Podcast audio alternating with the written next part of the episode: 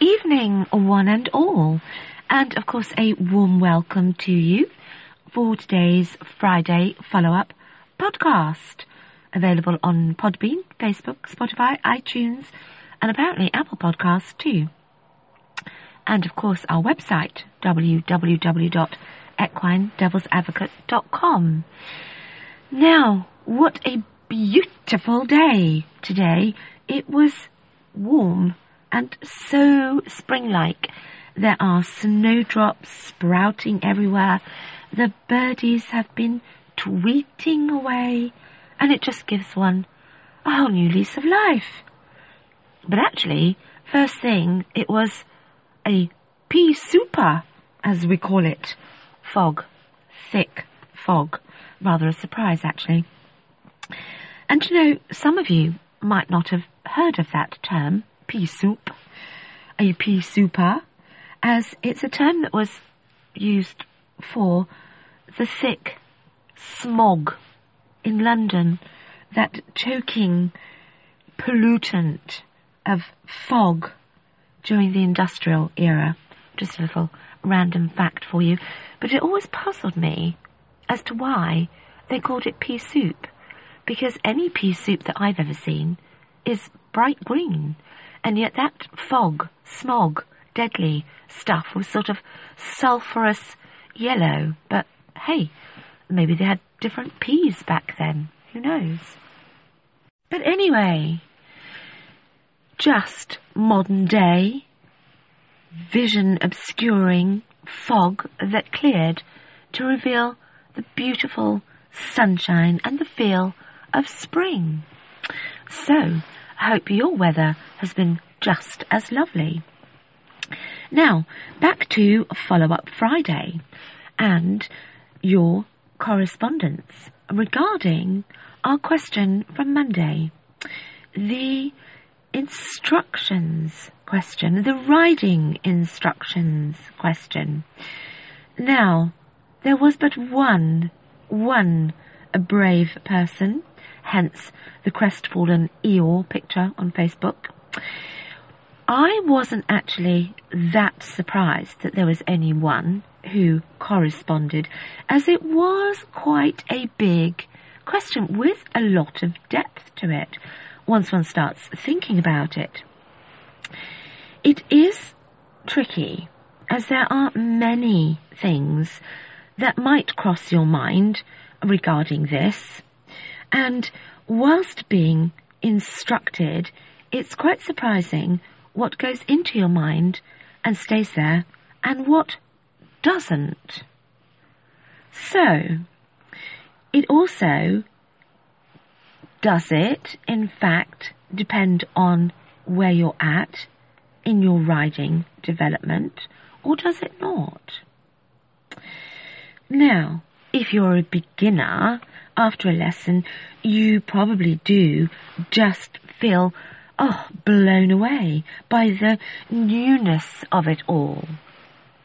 And perhaps one or two of the main instructions may just stick in your mind. Many may not. They may disappear and leave you until you hear them many more times. Then you might say, ah, yes, you told me that, but I forgot. But I've got it now. Let's say, for instance, you're advancing though, up the scale, and your basics are very well established. There comes a point that there are more things to do. This bit has to go here, that bit has to go there, and all whilst travelling forwards at the appropriate pace. So, if we ask someone, how, how was your lesson? That seems a much easier question than the one that we posed. And most would probably say, yeah, it was great. My horse went really well. Or, equally, from the other side of the spectrum, one might hear in response, ah, he or she was, oh, really lazy today, or, oh, so sharp and spooky, or just plain distracted. But to have this conversation with somebody, to ask this question of somebody, A, you almost feel you have to know them quite well, or B, you perhaps have some vested personal interest in that particular partnership, even if it's only to be their sounding board afterwards. Now, if one said, How was your lesson today? the answer equally could be something like this. Yeah, it was really good. I find myself to be sitting in a much better balance, so I, my horse was much softer and better in the contact. That, of course, becomes a very personal conversation and can only take place between people that are on the same page and understand it. It also denotes somebody describing their riding as with some rider error historically, and they've taken fully on board the role of rider responsibility to create a better result. But having said that, if you use that as a dinner party conversation, you may well be met with some very puzzled looks, and somebody probably saying, Well, that sounds marvellous, but I've no idea what you're talking about.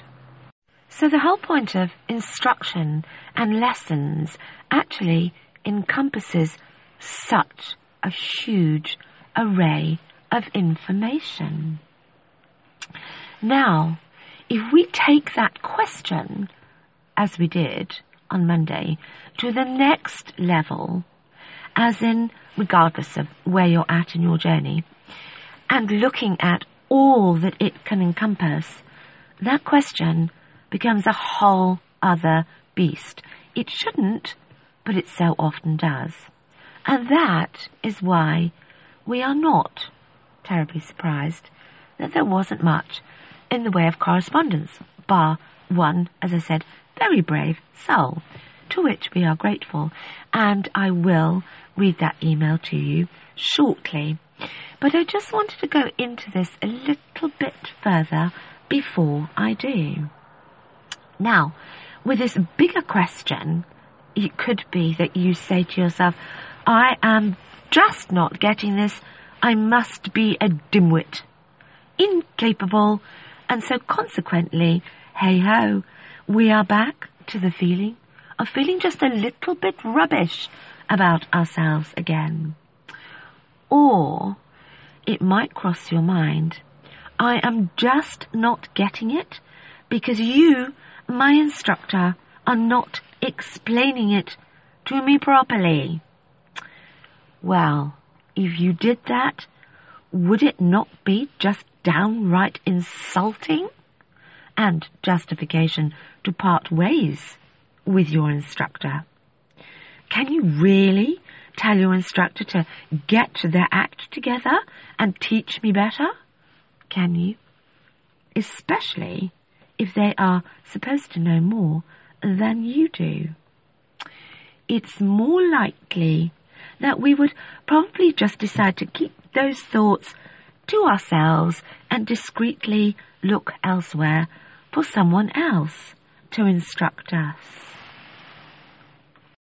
And I fully understand the risk of not emailing that to our podcast lest they hear it from that source.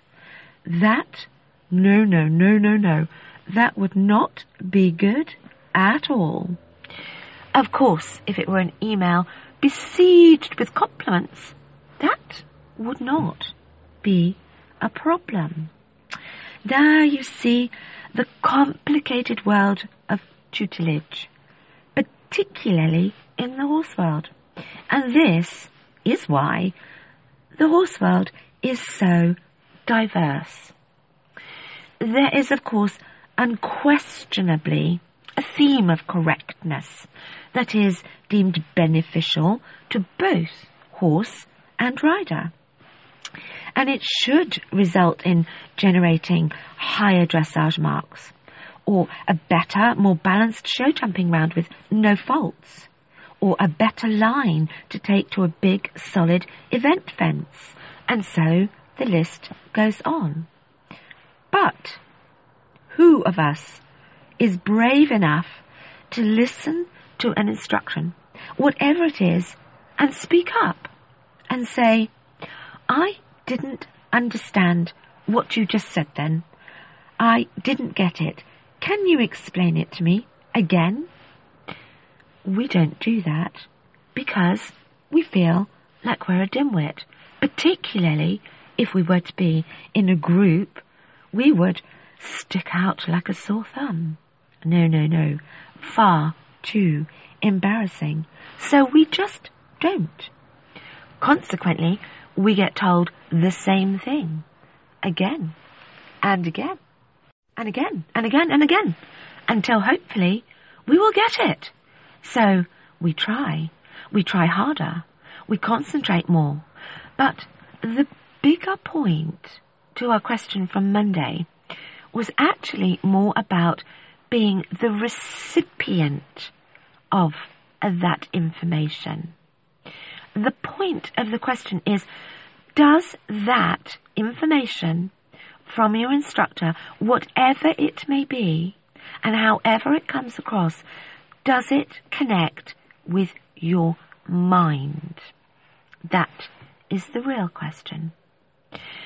Does it absolutely 100% make total and complete sense, even if you still cannot quite execute it? You see, that is the most important thing. That is the vital piece of the jigsaw in being taught, in being taught anything. And also, it is a vital piece of the jigsaw in teaching. And why? Well, the answer is the truth of it is because our minds are the first and foremost driving force in our riding. Think about it. Our minds lead the way. What we think influences how we react and what we do and the way in which we do it, regardless of where you're at in your riding journey. The very first thing that has to be addressed is what's going on in your mind, albeit quietly to yourself. You see, your body will not do what your mind won't allow.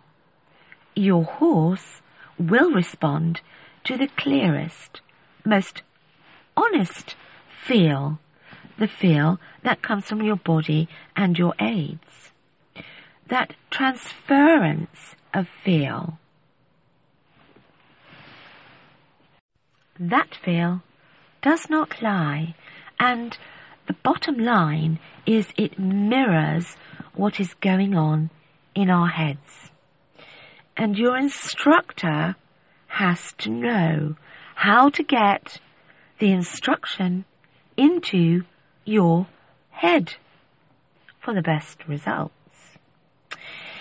It's quite conceivable that when we get to that point in our journey, that point when, oh my goodness, you know, this bit has to go here, this bit has to go that way, this hand needs to do this, this hand needs to do that, this leg here, seat thus, posture that, our minds can just go blank. Like, what? How? And then that specifically delivered pearl of wisdom from your instructor needs to be the unlocking key. The key to unlock the comprehension in your mind. That is no mean feat. And if by chance your instructor does not hold the key for you, there is actually no insult. It merely just reinforces the fact that we are all individuals and our minds can work very differently. If it happens that you don't have the person with the right key for you, there is no harm in finding someone that does. Because realistically, everyone will be better off for it. You, your horse, and your instructor. So perhaps we shouldn't actually be afraid to say, I don't get it. I don't get what you just told me. Please try, metaphorically, a different key, a key that is for me. Tis food for thought, I know. So, let me read to you this one lonely, solitary email, and also have a think. You decide how this person's mind works and influences their riding. See if you can recognize it from their email and also see if you recognize this person as someone you also know or perhaps teach. It goes like this. I'm always bemused and confused with my lessons. It takes a lot to sink into my little brain. Haha. I have had to turn my riding completely around after riding a certain way for 23 years. My new horse has been teaching me that my riding isn't actually very good. So, with my new way of riding and new ways of instruction, I quite often am left bemused and confused and not having a clue how to go forward with it. It's quite frustrating for me to start from scratch. How to ride in a lighter seat, how to have independent hands and arms, and how to literally do nothing when I've been used to riding the inch of every horse. It is totally bemusing. But I've had that light bulb moment, and my new way of riding has become nearly crystal clear. I get what a lighter seat is now. I can move my hands and arms independently. Almost. I can nearly do nothing. Hurrah! It's taken six months to get this far, but thankfully my instructor is very good and patient with me. Now that was clearly from the camp of Koya, and many thanks for um, giving us that little bit of feedback. And I think it's completely valuable because there is a journey from one end of the spectrum and starting to move into a better place, which is only a good thing and of course very encouraging. It is food for thought and everybody's level of being the recipient of imparted information is slightly different. So, on that note, please do join us again on Monday for more of Captain Adam. Let's see, did he hold the key for me and my Quadrille team members? Please do Join us here at Equine Devil's Advocate to find out. Until then, have a great weekend wherever you are, whatever you're doing. Take care, and we will, of course, speak very soon.